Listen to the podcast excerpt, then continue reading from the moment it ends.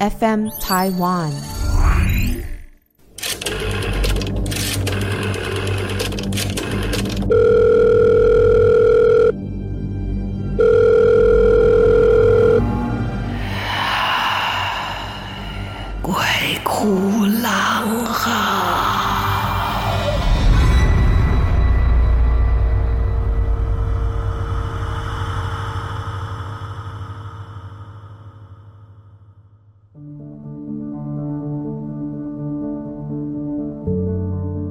好，欢迎来到鬼哭狼嚎，我是郎祖云。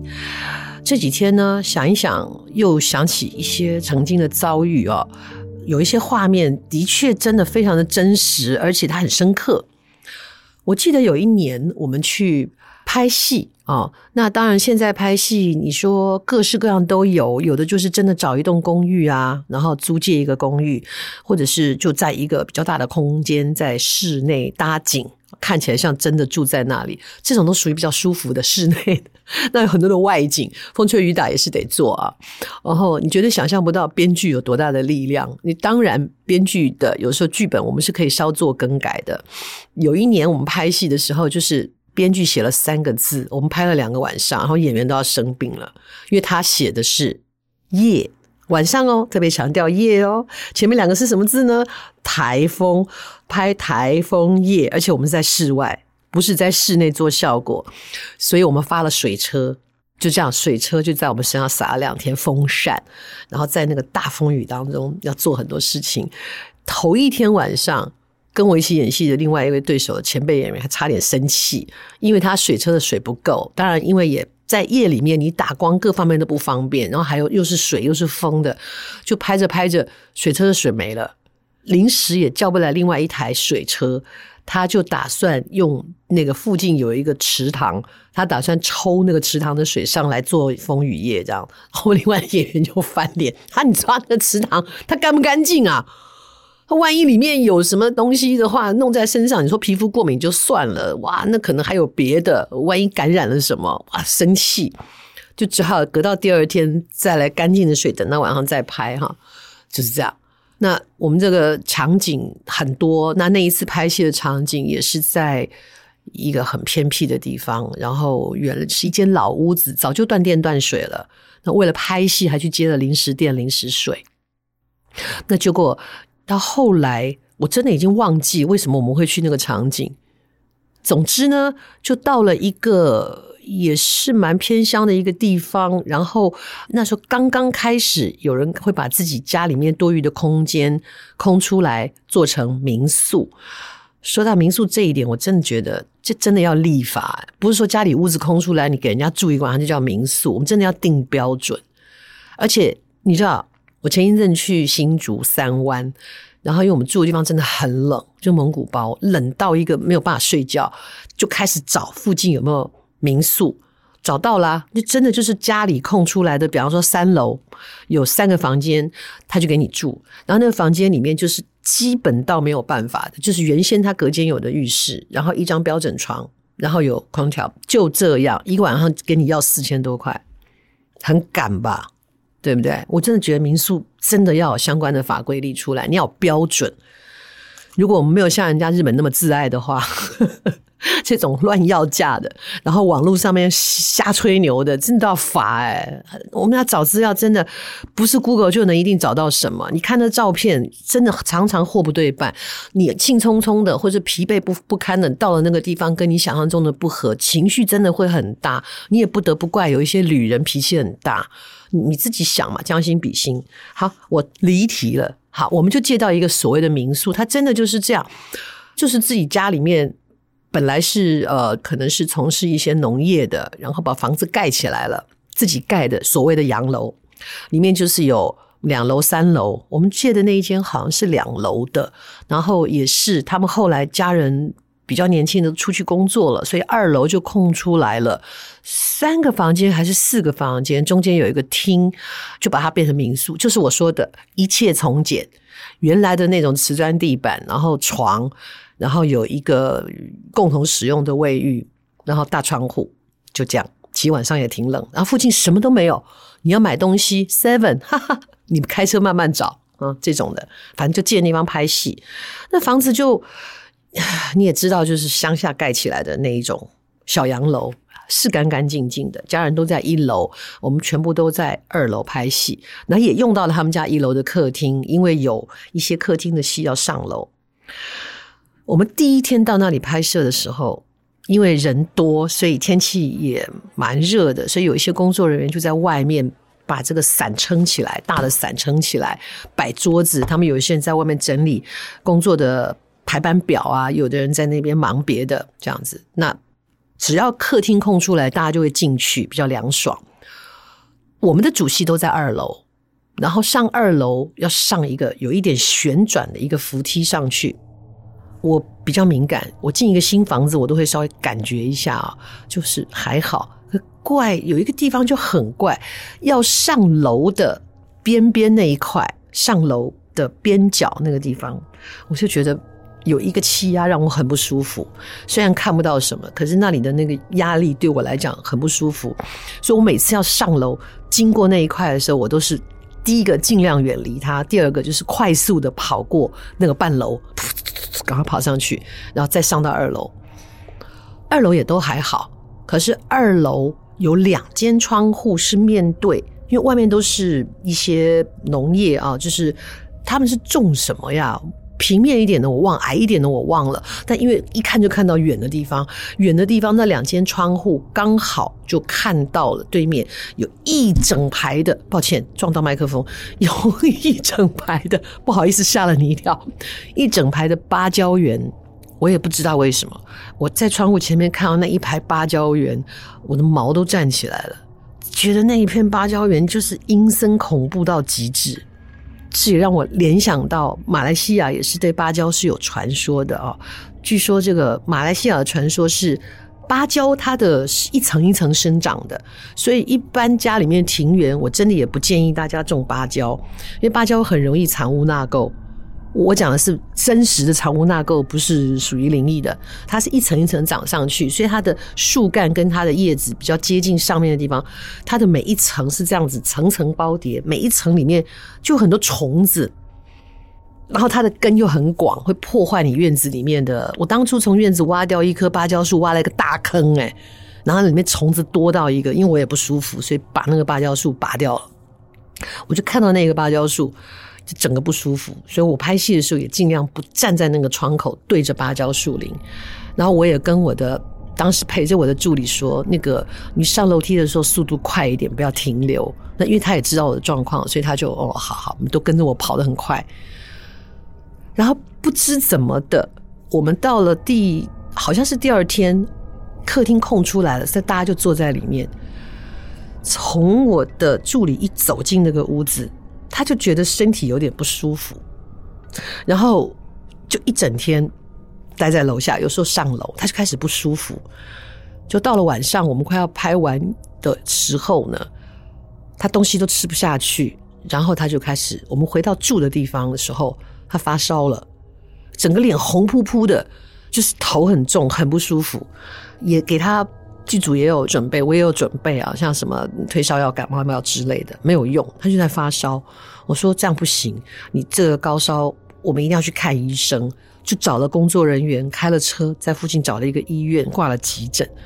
医生也是说，哦，就可能是感冒了吧，然后开了退烧药等等的。我们回去也洗了澡，他也赶紧窝进被窝里面吃了药，可没有用，他还在发烧。我不知道为什么，心里面就突然灵机一动，因为他的不舒服，其实让我有一点点就改丢。我我我就说好，你仔细的告诉我，你什么时候开始发烧？他就跟我说，他进了那个屋子没多久，他人就不舒服了，然后他也不自觉的就会朝着我说那个一楼楼梯底下那个地方看，看不到东西，可他眼睛就往那边瞟，然后之后他就越来越不舒服。然后就是头昏脑胀，人都觉得面前看的东西都要黑黑的。我我就突然间感觉到有一点不太，呀，我也觉就是觉得改丢。然后因为我虽然基督徒，但真的很多人送我什么保平安的东西，那我也不忍服了别人好意，我都丢在包里面。那有一些是人家很郑重的给我，就是说这个你一定要带在身上，因为会怎么样怎么样。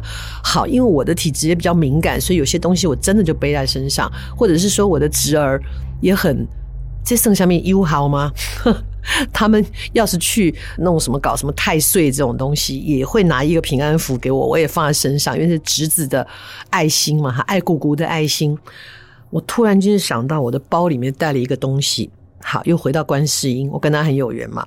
那里面就有一个人家折给我的一个符，说是观世音的一个灵符啊，就放在一个小袋子里面。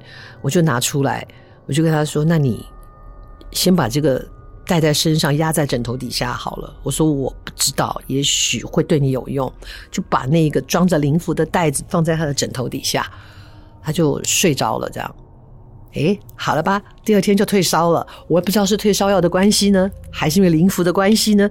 总之，他就恢复正常了。可我们还要再拍啊，还是到那个民宿？他就很紧张，他说怎么办？我要再回到那个民宿会不会有事？然后那天我的确站在门口，我就稍微比较用心的冥想了一下，感应了一下。我就跟他说：“亲爱的，我知道外面很热，但是你今天连这个门都不要进。”他问我为什么？我说我不知道，感觉里面我没事，但对你很不好，你就不要进去了。他想想也好，那只剩一天了，他一整天都待在外面。我就是跟他讲，你门都不要靠近，因为一靠近那个威压就下来了。所以我说你连那个门纱窗都不要碰，你坐在那，你需要去倒水，需要去干嘛？都不要从前面进去，真的要上厕所。还好他们侧屋还有一间厕所，就去侧屋上厕所，绝对不要进那个大厅。真的说不出为什么。然后他没有进去之后，那一天身体的状况都非常的好。那也因为前一天被吓到，他连那个屋子的正厅都不敢看，他就一直坐在离那个正厅正门呢比较偏的地方，他背对着那个门，连看都不敢看，是这样。然后他有跟我说，那天晚上他有做一大堆梦，但是梦境的实际想不起来，只知道很吵，叽叽咕咕，一直有人在说话，知道有人在他梦里面，就是不知道是大喝一声，反正就听到有人说“好了，不要吵了”，才安静下来，他才真正算是好好的有睡觉。可怜是但那观音菩萨金叫嘎波比了哈，这话的我们在呀，这是我们在拍戏的时候碰到的事情。啊！我还想起来，我还打电话请教了一个高人。我说他现在这个状况，医生也看不出来，开了退烧药，烧也下不来，我该怎么办？是不是要让他回台北？我就把他的生日，他没有要其他，只要生日，生日给了这个高人。这高人想了一下，就是说啊，你看，就是撞上了。我说什么意思？他说嗯，因为好像过几天就是他的生日。也就是因为临近他的生日呢，他遇到的这个状况会比较凶险。他说，要不就是再早来几天，不在这个十月，或者呢过了生日，偏偏就在这个时候就撞到了。他说啊，那也撞到就撞到，没事啦。然后他哦，我想起来，最神奇的是他跟我说，你身上应该有东西可以帮他哈？什么？我还想说什么什么？他说嗯，你会知道的啊。什么？然后就电话就挂了，因为他就说这样啊，他就说他其他也不方便多说啊。就果然我就想起来，我有一个装的这个灵符的袋子，所以我就放在他枕头底下。可能这一切都是因果吧？谁能料得到呢？就是想起来我们之前拍戏遇到的一件很神奇的事情哦。那有人会很好奇哦，马来西亚的芭蕉树又是怎么回事？据说芭蕉树。我想应该不会是全部啦，他们就是当地的传说，说芭蕉树里头是有女鬼的，而且呢，专门就是找那种年轻未婚的男子。你说能干嘛呢？魅惑之后啊，然后把它吸干，哎，就是这样。所以马来西亚有些人也是很怕在半夜的时候进芭蕉树林。我倒不是因为看了这个故事，毕竟我不是年轻男子，我怕什么？可是对我来讲，芭蕉树就是很阴暗，我很怕，我很怕芭蕉树，很不喜欢。即便是有人拿假的芭蕉树来装饰装潢，我都会觉得为什么要放一个这么阴气重的东西哈？但如果你很喜欢，你也没有任何影响，当然你可以自我选择了哈。这是我的感觉，这是我跟他之间不对盘儿哦，这是。拍戏的过程。然后接下来要讲一个也很奇特，也是听人家说的，就是这个故事的主角，他们就是不知道是搬家还是房子重新装潢啊。总之呢，就是住到一个新的地方，或者是新装潢的房间，然后整个所有的房间通通都跟以前不一样了。然后他的父母亲，他们很孝顺的，本来就有替父母亲准备他们自己的房间，然后他们的房间，好小孩的房间等等的，在那个年代来讲，家境算是很富裕的啊。每一个人都有各自的房间，然后房子是新的或是新装潢的，整体说来就是很舒服、很明亮。